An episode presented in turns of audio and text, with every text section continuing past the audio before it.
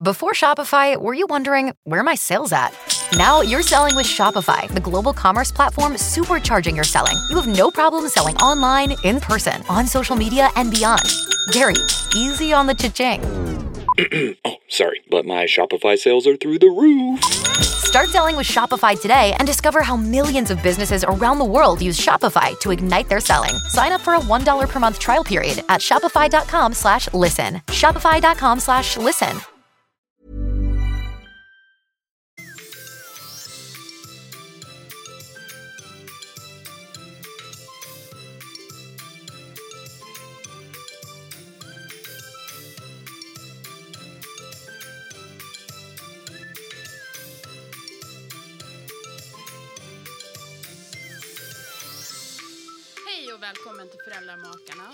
Podcast med Malin och Paulina.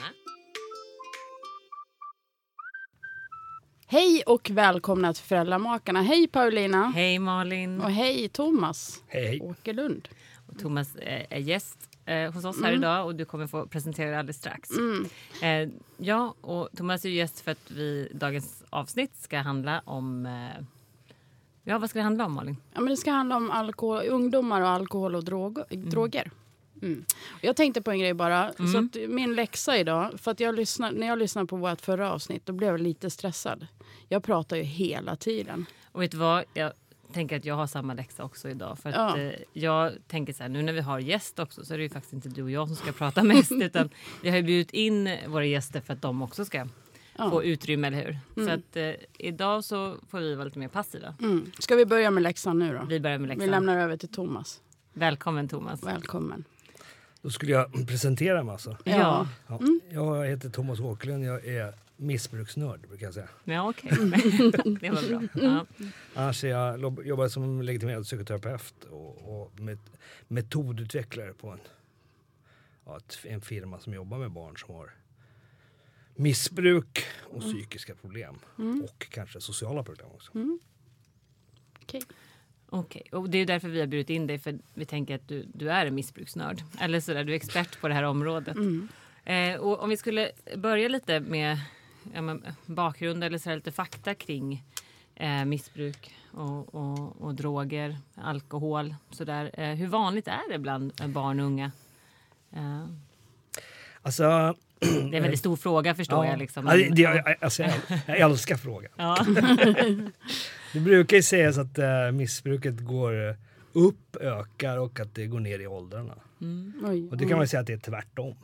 Så, för det mesta. På, på de mesta, både olika droger och eh, eh, ja, om man ser på olika droger och på eh, användningen, så, så, som man, eh, mängden droger man använder också. Som till exempel som har alkohol minskat sedan 70-talet, då, där nä- nära typ 85-90 procent i nian använder alkohol till att det nu är kanske under 40 procent i nian. Det är ju bra. Så det är färre som använder Alltså, ja, alkohol? det, ja, Mycket färre. Mm. Eh, på... ehm, alltså det, min, eller, konsumtionen har minskat från kanske 8 liter Mm. man gick på gymnasiet till ja, 3,5 liter per år. Per år. Per år. Mm. Eh, det är likadant på de, de som har druckit sig berusade också, minskar också. Eh, rökningen minskar. Mm. Ja, det kan man ju nästan se. Ja. Med, eh, ja, det är inte... Att det är färre som Ja. gör det. Andel som använder narkotika, där är det dock liksom inte någon direkt ökning bland de yngsta, men eh, en liten ökning kanske på gymnasieelever. Mm. Men eh, det ligger på mycket låga nivåer Mm. internationellt sett. Ja, om Om man går- jämför med andra länder och så. Mm. mycket låga nivåer. Alltså, man kan säga i nian sådär, då använder man kanske, eller ungefär 5% har provat narkotika. I vissa grupper, på, framförallt bland grabbar på gymnasiet, då, eller, eh, i trean på gymnasiet, då, det är då det börjar bli lite mer. Och där har vi faktiskt nästan upp till en fjärdedel som har testat. Mm. Men om man tittar då på andel som har använt de senaste 30 dagarna eller som har använt fler än 30 gånger. Då, så, eh, då har vi faktiskt en, en ökande trend kan man säga. Där. Ja. Alltså den gruppen som använder mycket.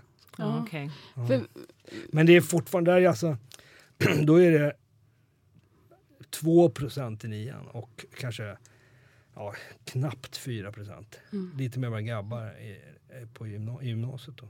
Så det är fortfarande mycket, mycket små grupper. Mm.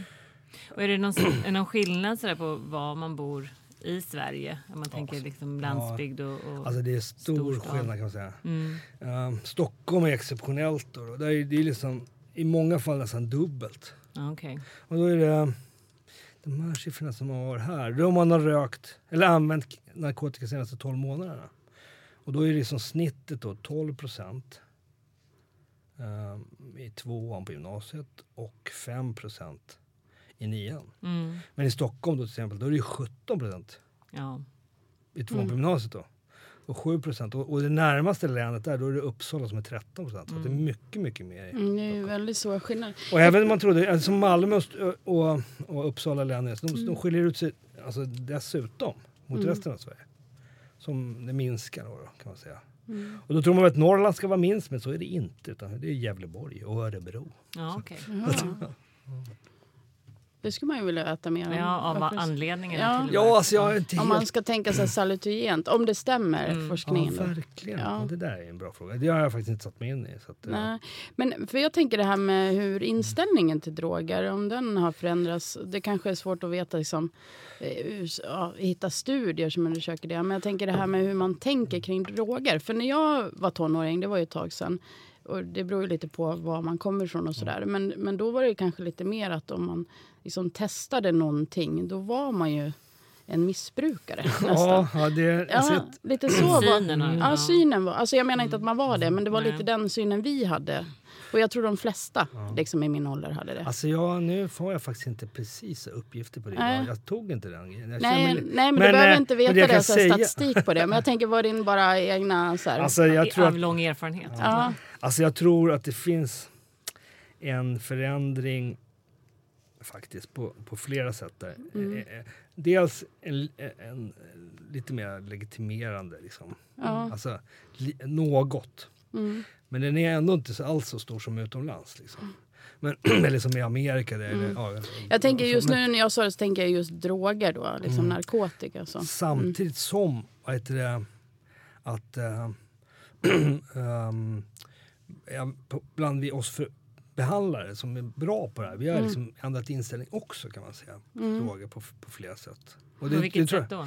Ja, att vi har, vi har blivit bättre pålästa helt enkelt. Alltså, Ja. det har varit liksom ett verkligt eh, eftersatt område och det är väl fortfarande det på vissa områden i alla fall. Men nej, inte de ställen som jag jobbar på senaste år, senare Nej. år.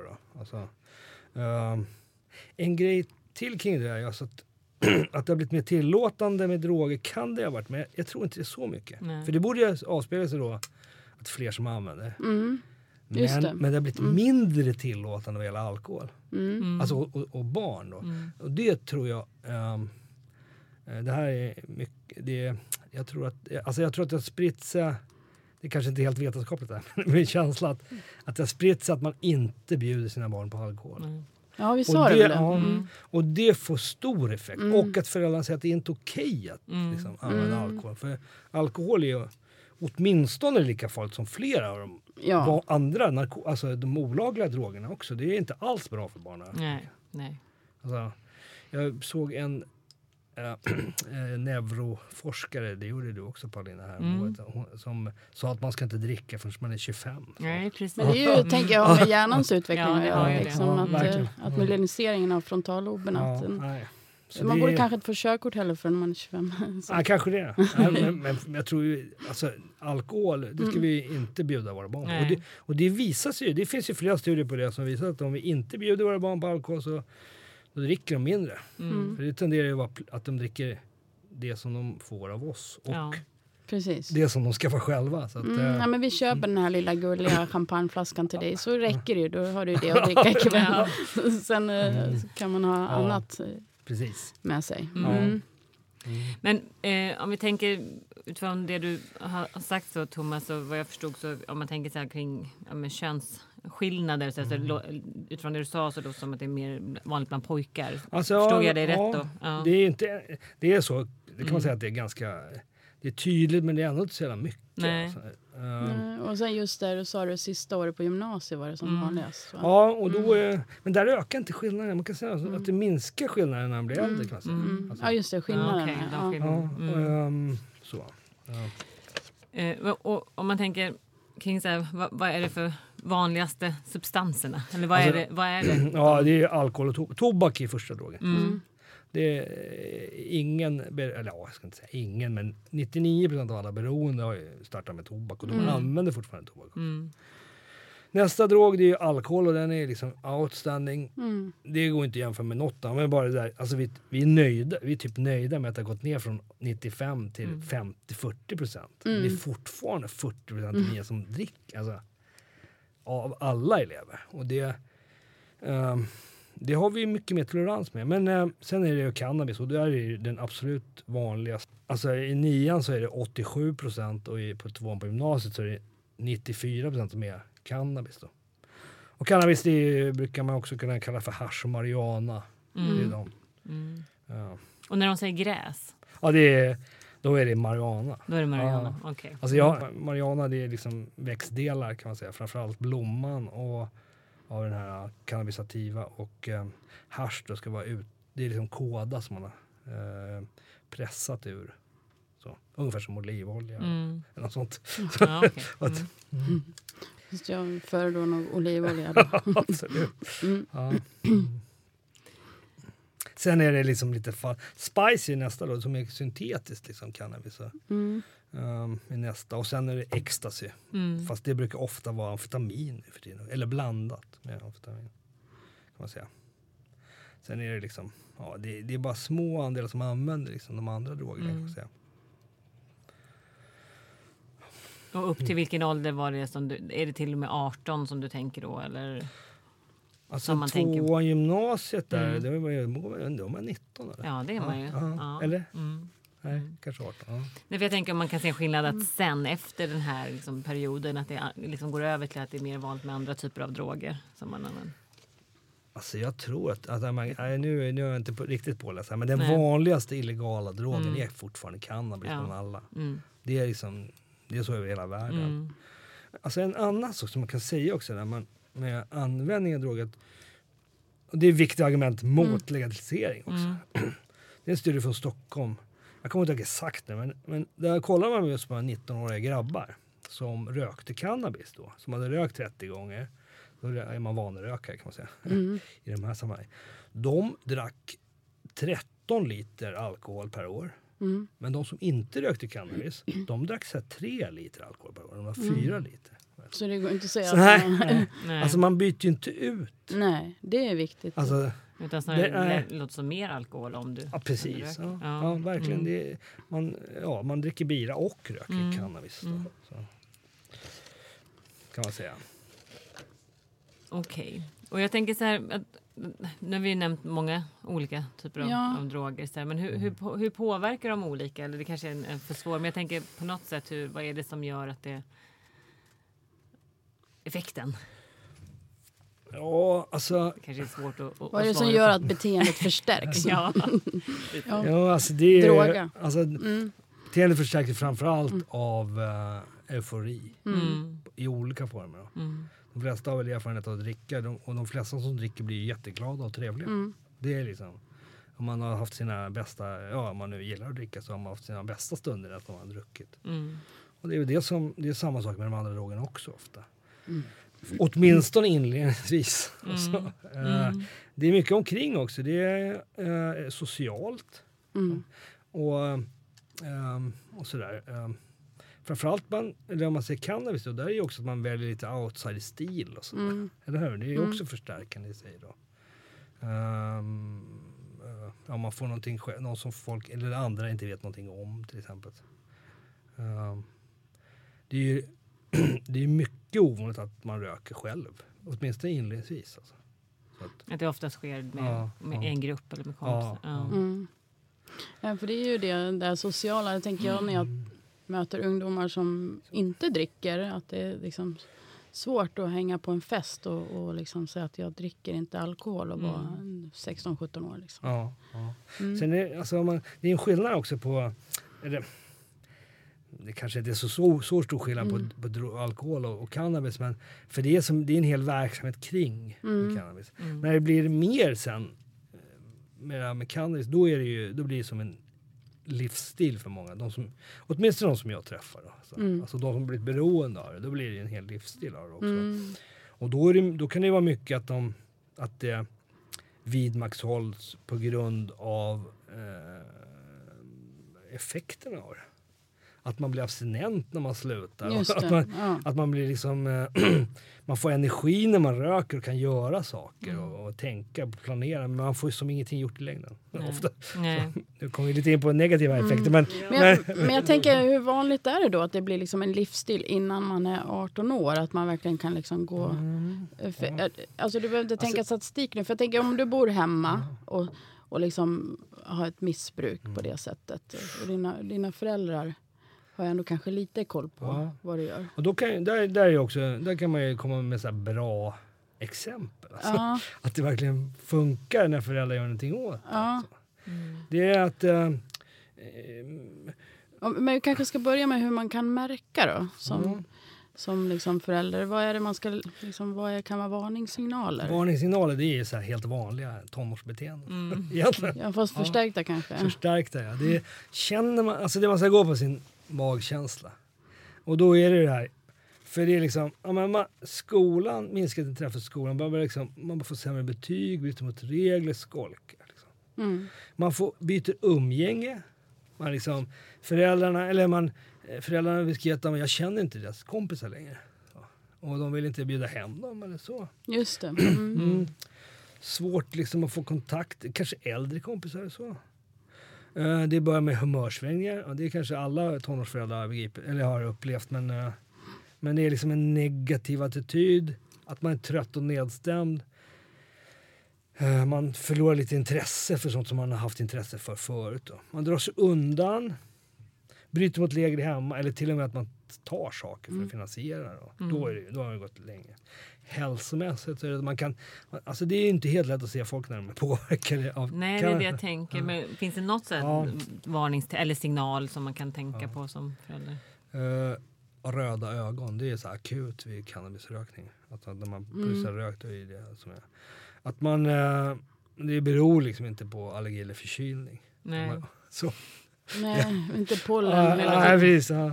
Ofta snuvigt, täppt i näsan. Man kan också vara slö och, och, alltså, och hängande ögonlock när man är påverkad, direkt påverkad. Då. Men annars är det att det påverkar ofta liksom, koncentrationsförmågan och framförallt minne. Ja. Men det är efter ett tag?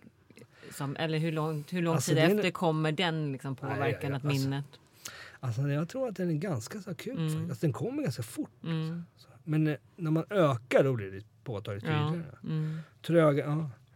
Det är det här om man märker att de har, man har intresse för cannabis. Mm. Alltså, det är ju något som, man, som jag skulle komma in på senare också kanske. Men att man, man börjar argumentera för cannabisrökning, att det borde Ja. vara lagligt. Ja. Mm. Använder liksom gatuslang som man inte hör. Alltså jag, jag träffar många som röker cannabis och det är nya ord hela tiden. Jag, alltså jag försöker inte ens hålla med ajour alltså med vad det heter. Och vad kan det vara för ord?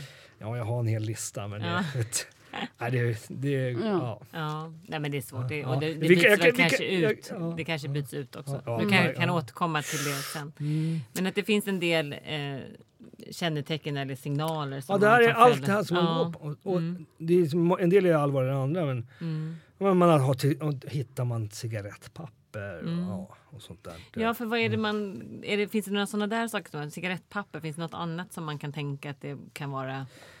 Ja, piper. Mm. Påsar som verkar vara... Alltså, Mm. Det brukar vara såna här, med, ja, nu är- har man alla såna här med såna här som man drar Vad heter Mm. det? Så här? Jag Ah. vet vad du menar. Ja. Ehm, ja. Det kan vara också att man får höra från, för, grann, eller från föräldrar som att, eh, eller från skolan eller liksom är oroliga och hör av sig. Ja, då, det, alla de här grejerna. Mm. Och man får liksom gå på sin magkänsla. Och där skulle jag faktiskt råda att man går på sin magkänsla och söker hjälp. Mm. Dire- Direkt liksom. För att jag träffar en hel del folk som, eh, som eh, alltså, säga att men jag märkte det här för ett år sedan. Eller sådär. Så och då är det, det, Mm. det är man ju liksom, det är inte kul för dem. Så. Du, det- du, du uppmuntrar ändå till att gå på magkänslan och, så och söka hjälp direkt. Och vad, och vad ska man som förälder söka hjälp någonstans? Ja, då tycker jag man ska eh, söka sig till någon lokal beroendemottagning för ungdomar. Mm. Det är, ofta heter det väl Mini-Maria. I alla fall här i Stockholm, och Malmö och Göteborg tror jag det heter.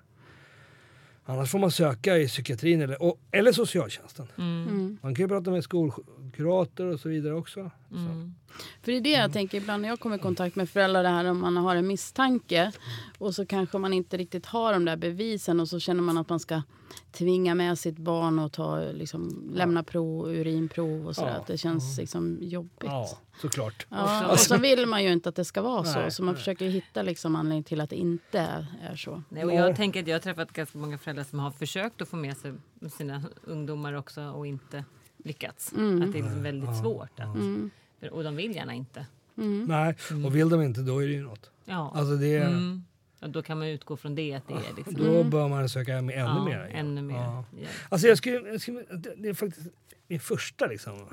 Att man ska ändå ha ett hopp här. Va? Mm. För att de flesta som röker eller som tar droger är dumhet i tonåren. De kommer sluta med det. Ja. De flesta som till och med blir beroende av cannabis Mm. under tonåren och kanske värre droger kommer sluta med det helt av sig själv. Alltså, Mm.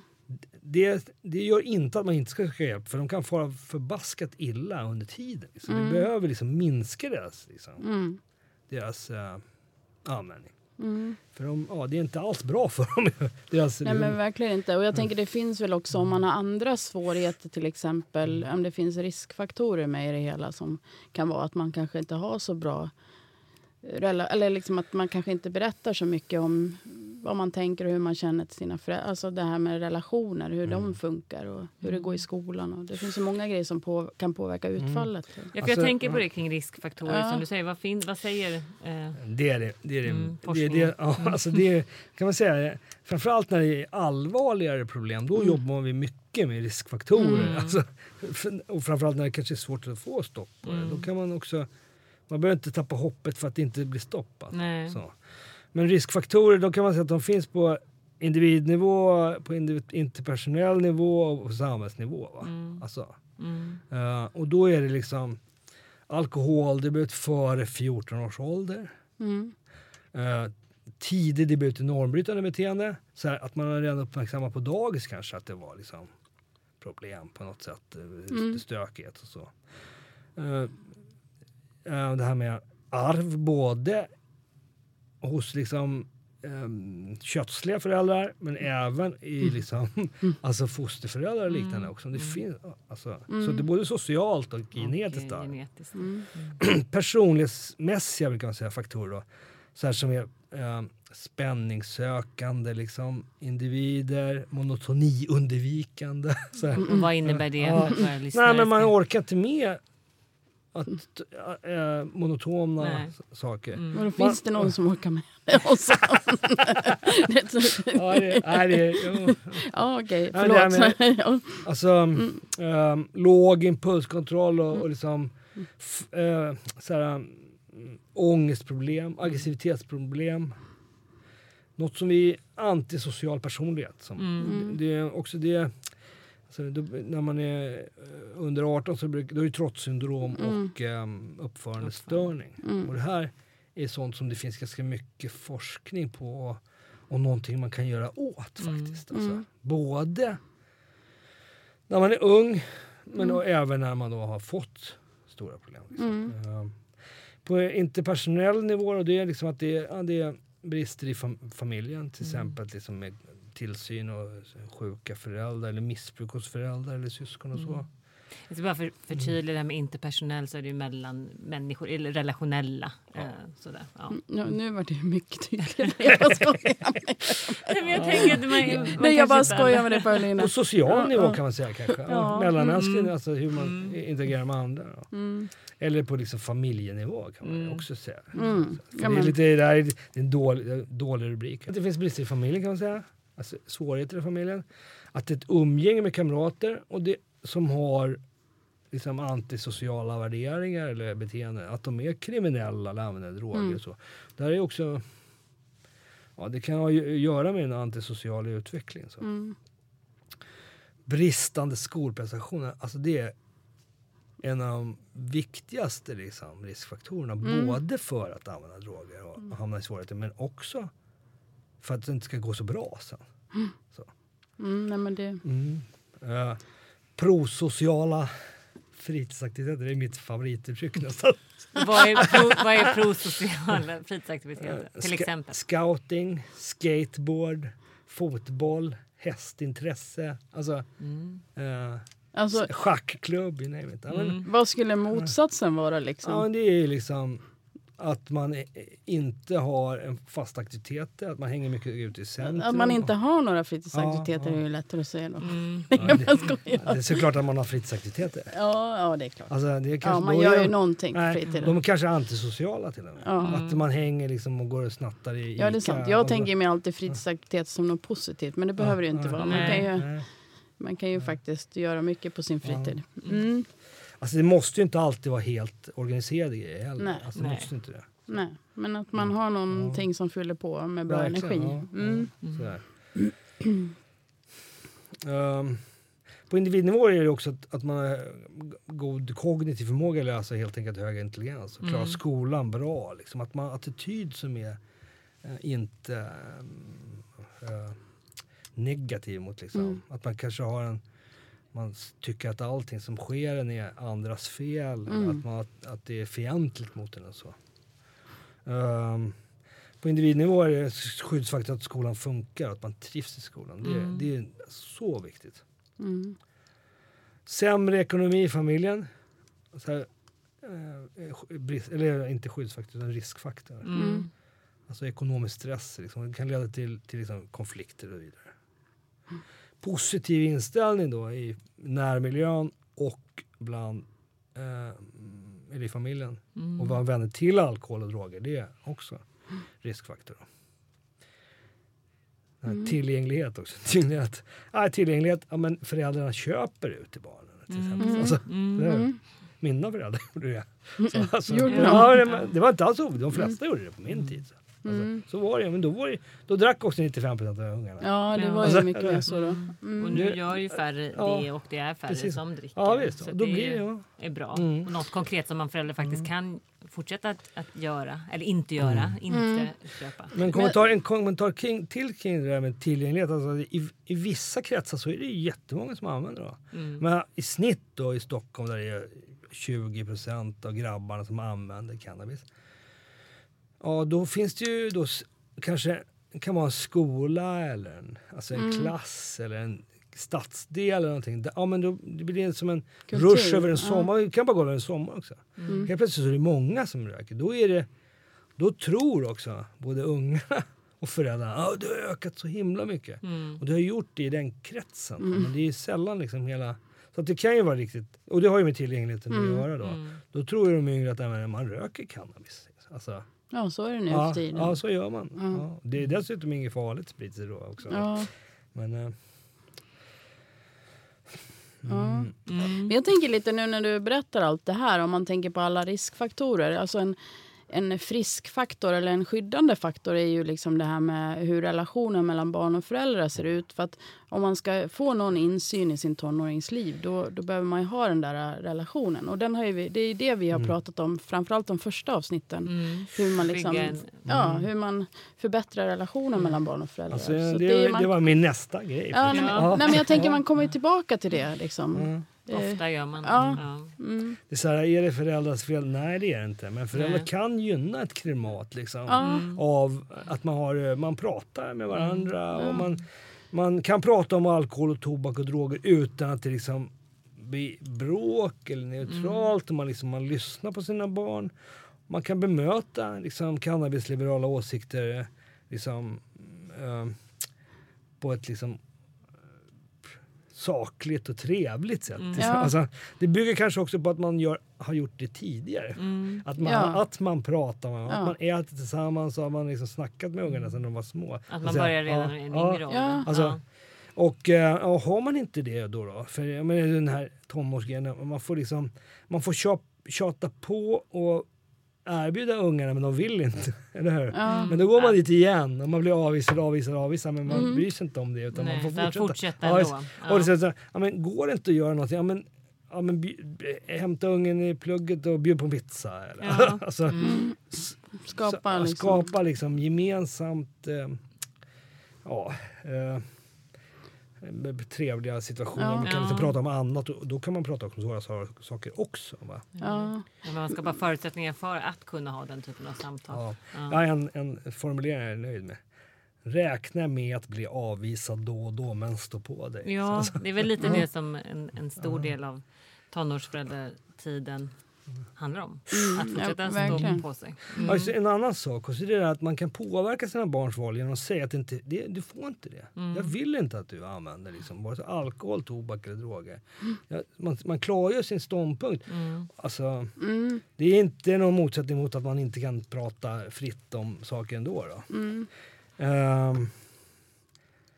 En annan sak där också som man ska göra det är att man ska rekrytera till exempel äldre syskon och kusiner och, och, och vara med i det här också. Mm. Så att de inte köper ut alkohol. Till, Just det. Alltså, Mm. Det är ju det är liksom- också en ja. viktig del. Mm. Ehm, och det bygger ju också liksom på att man, då har man ett, försöker ha ett öppet klimat i hela kanske utvidgad familj också. och Så. Mm. Eller att man tar upp det på föräldramöten, att föräldrarna kommer överens om att nej, ingen i den här klassen bjuder på alkohol. Så, Nej, ja, men Alltså, verkligen. så att man kan också, äh, man har, man har nätverk bland föräldrar och sådär. Mm. Man kan starta Facebookgrupper eller ha liksom eh, vad heter det? Mm, ringlistor. Ringlist, Ja, telefonlista. Ja, telefonlistor.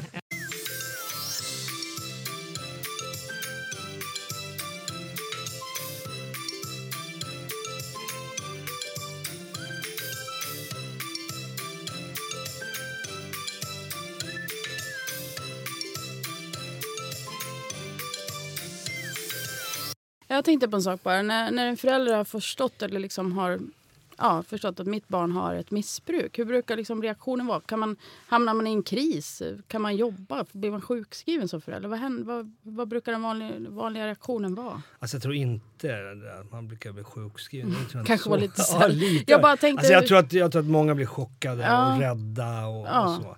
Samtidigt som att eh, jag tror att det är också att man får mobilisera som familj. Ja, Eh, och att man söker hjälp. Och sen Mm. när man söker hjälp så lugnar man sig ganska snabbt för att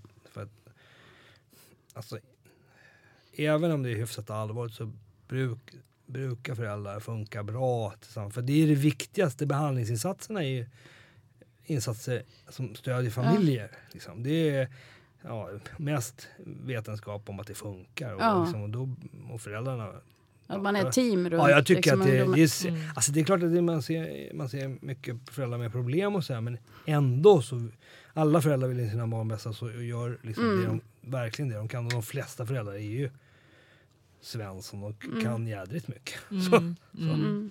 så. eh, Men om du tänker på de föräldrar du har mött ändå så i, men utifrån din kliniska erfarenhet.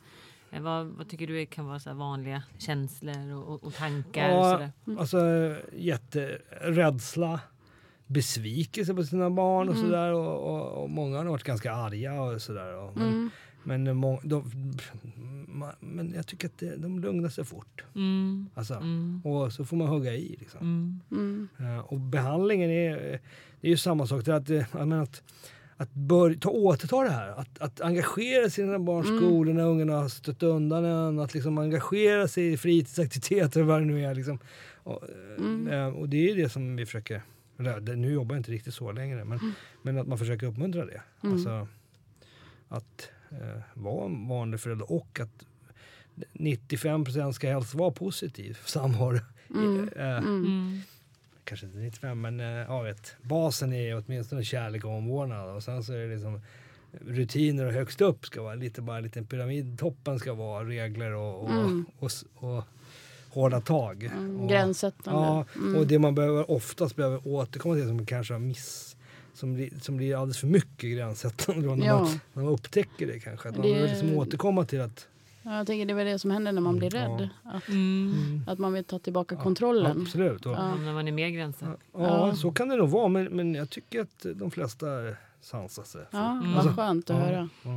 Ja. Ja. Men vad är det, för du sa inte så mycket om det. Vad är det berätta lite om var, det, var du jobbar någonstans och hur ni jobbar med det här. Så nu jobbar jag med barn som har allvarliga svårigheter och då jobbar vi, då, är det, då har det gått långt och då har Mm. föräldrarna sökt hjälp eller så kanske de inte har några föräldrar och så för vi är ja, ensamkommande flyktingbarn och sådär.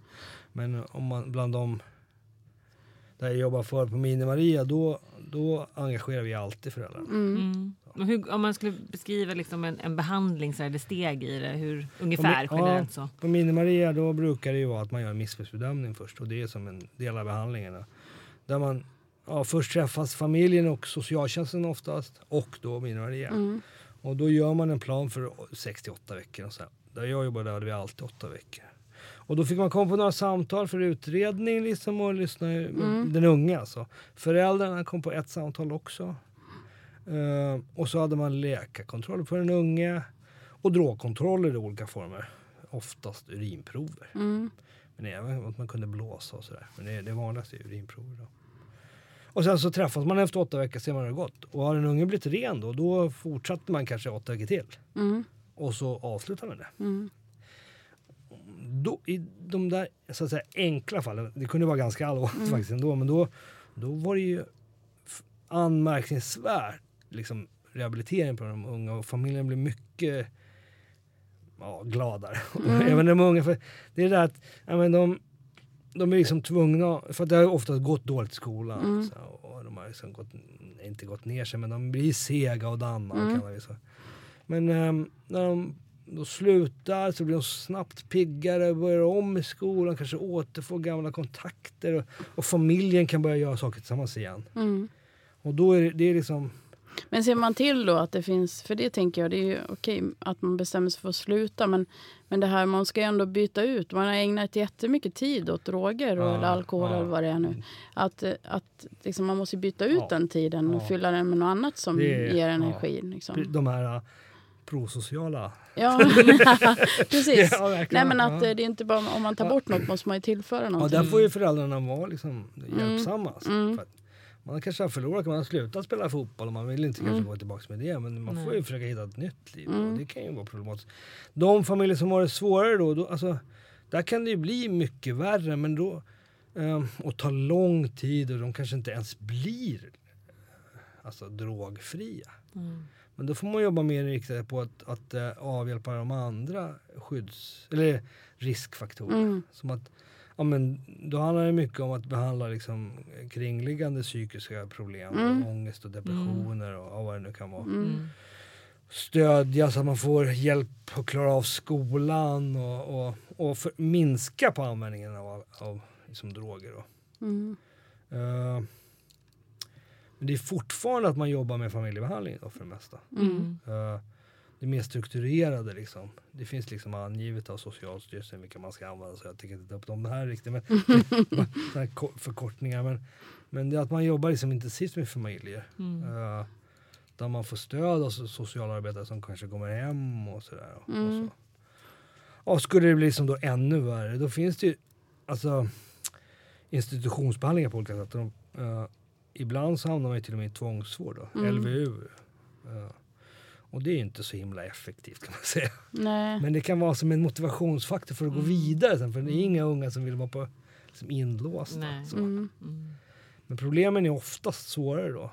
Och då kanske man hamnar i, i den firman där jag har jobbat till slut som jobbar med stödboenden. Mm. Vi har eh, hem för vård, här, behandlingshem då, HVB. Mm. Och så har vi också familjehem då, som Mm. är förstärkta liksom behandlingsfamiljer kallar Mm. vi det till och med ibland. Eh, och då har vi liksom stora resurser i form av liksom, ja, daglig kontakt med kontaktpersoner och, och, vi, de- den enhet som jag jobbar i då, där har vi, gör vi liksom psykiatriska bedömningar och behandlingar och, och ehm, i, riktade behandlingar mot olika som psykiska problem inklusive alkohol. Då. Eller Mm. alkohol och droger Mm. sätt. Men det viktigaste där det är ju det här att de här enheterna jobbar mot de här påverkbara Mm. risk och skyddsfaktorer. Då, Just det. dagligen. Och, Mm. För att de unga vill ju liksom inte... Det är ingen som vill liksom inte gå i plugget och inte få ett jobb om framtid. Alltså, så. De flesta vill Ja, de vill det, men problemet då är det ju att, att man får, de, de behöver mycket, mycket stöd för att klara det. Mm. Mm. Eftersom de har svåra psykiska sjukdomar då och, och ett kraftigt missbruk kanske. Så, Mm. ja, ja. Mm. Mm. Nu har jag gått igenom hela vägen nästan. Så. Ja, om man tänker på hur, om, sådär, hur, hur många blir friska av, eller det kanske är svårt friska, men hur många blir fria eller och hur många, är det vanligt att, att ungdomar dör av sitt eh, drog? Alltså ungdomar dör ju av missbruk. Ja. Det gör, det gör man. Mm. Det är ju fruktansvärt. Och det händer. Mm. Alltså, ehm, jag har inga exakta siffror på det men eh, vi har haft en ökning av liksom, Mm. dödsfall av droger på senare år. Men det verkar, det fin, just- i år har trenden vänt. Då, kan man Ja. säga. Mm. Fast vi hoppas att det fortsätter Och så också. Ja, ja. Eh, men man kan säga att eh, generellt, av, alltså av, om man blir beroende Mm. så blir de flesta slutar, kommer ur sitt Mm. beroende. Mm. Och de flesta behöver ingen behandling för det. Och vad ungdomar är det ännu större andel så, Mm. Ja, alltså, än vuxna. just det. Man säger, nu är jag, så jag är inte fullständigt påläst här, men, men som till exempel bland alkoholberoende personer så är det uppåt 30 procent som blir friska varje år. Så, så att säga.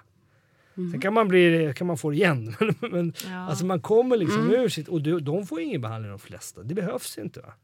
Så man ska inte alls tappa liksom... Tappa ehm, hoppet. Nej. Mm. Men man ska söka hjälp. Alltså. Man kan Mm. söka hjälp som anhörig också. Mm. För det tänkte jag också på det där med första besöket eller när man har, kanske har misstankar om att ens ungdom har ett missbruk. Att man kan komma själv då som förälder eller Ja, alltså som föräldrar. ja. Att man inte behöver ta med sig ungdomen utan man kan få komma själv på ett första samtal. Ja, som, det finns, ofta finns det ju... eh, ja, absolut. Mm. Det, det, det kan finnas anhörigstödjare i kommunen och så. Mm. så. Eller någon telefoner man kan ringa. i. Ja, vi brukar rekommendera då att man kan alltså, kontakta eh, för olika föreningar, föräldraföreningar mot Mm. narkotika så också. Mm. Så att man alltså, tar hjälp. Eh, det är ett, ett råd kanske. Alltså, anhöriga är de mest motiverade personerna som finns. Mm. I, I vissa fall så hamnar man då som eh, be, professionell person liksom i opposition på något sätt mot anhöriga. Mm. Ehm, Hur, med, hur tänker jo, att man, man önskar såklart att den, den som eh, missbrukar ska sluta med det. du? Mm.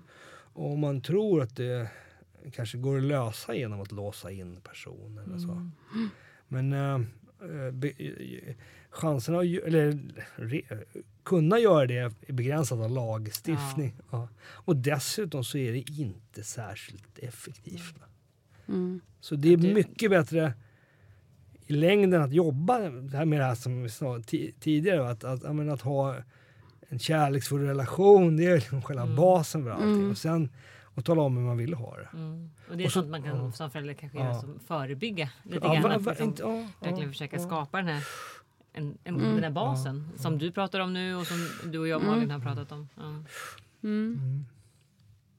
Så. Mm.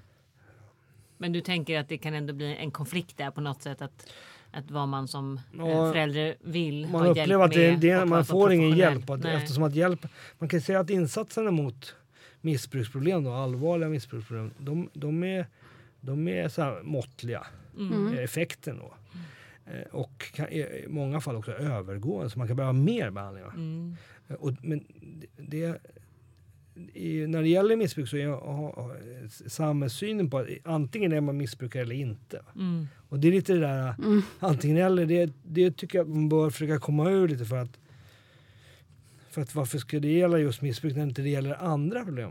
Alltså, för man, alltså, jag menar, får du diabetes så går inte det över Nej. så himla lätt. Eller aldrig. Missbruk kan gå över. Mm. Men det tenderar att vara livsstilsproblematik. Samma sak med allvarliga psykiska sjukdomar, de går ju heller inte över. Nej. Och, och missbruk och beroende är en allvarlig psykisk sjukdom. Mm. Alltså det är viktigt att tänka framåt. Liksom. Mm. Och att för, det, är liksom, det är möjligt med förändring. Mm. Mm. De flesta som testar droger gör det en kort tid. Så. Mm. Eh, men vi måste ändå ta det på allvar för man kan råka Mm. illa ut. Alltså. Mm. Och, och den växande tonårshjärnan den mår inte bra av alkohol och, och, och, liksom, och cannabis framförallt som är de vanligaste. Det finns andra all, jättefarliga droger också. Men, Mm. Så vi bör göra det vi kan. Alltså, Mm. Sök hjälp. Det är min... Det, och det, det ska inte vara liksom något... Ja, det är kanske skamfullt men det ska inte vara det. Nej. Alltså, ha, får mitt barn skolproblem, ja, den lärde sig inte läsa, då, får man gå, då måste man ju få hjälp med det. Ja, Ja, precis. får man liksom eh, ett missbruksproblem, då ska man få hjälp med det också. Mm. Ja. Ehm, ja, så tycker jag. Mm. Ja, men jättebra. Och, ehm, att du avslutar med det, tänker jag, för Ja. de viktiga orden. Ja, eh, verkligen. För det. Eh, men eh, ja, supertack Thomas för att du var med idag och delade med dig. Superkul. Ja, supernörden. Tack så jättemycket. Tack. Ja, tack.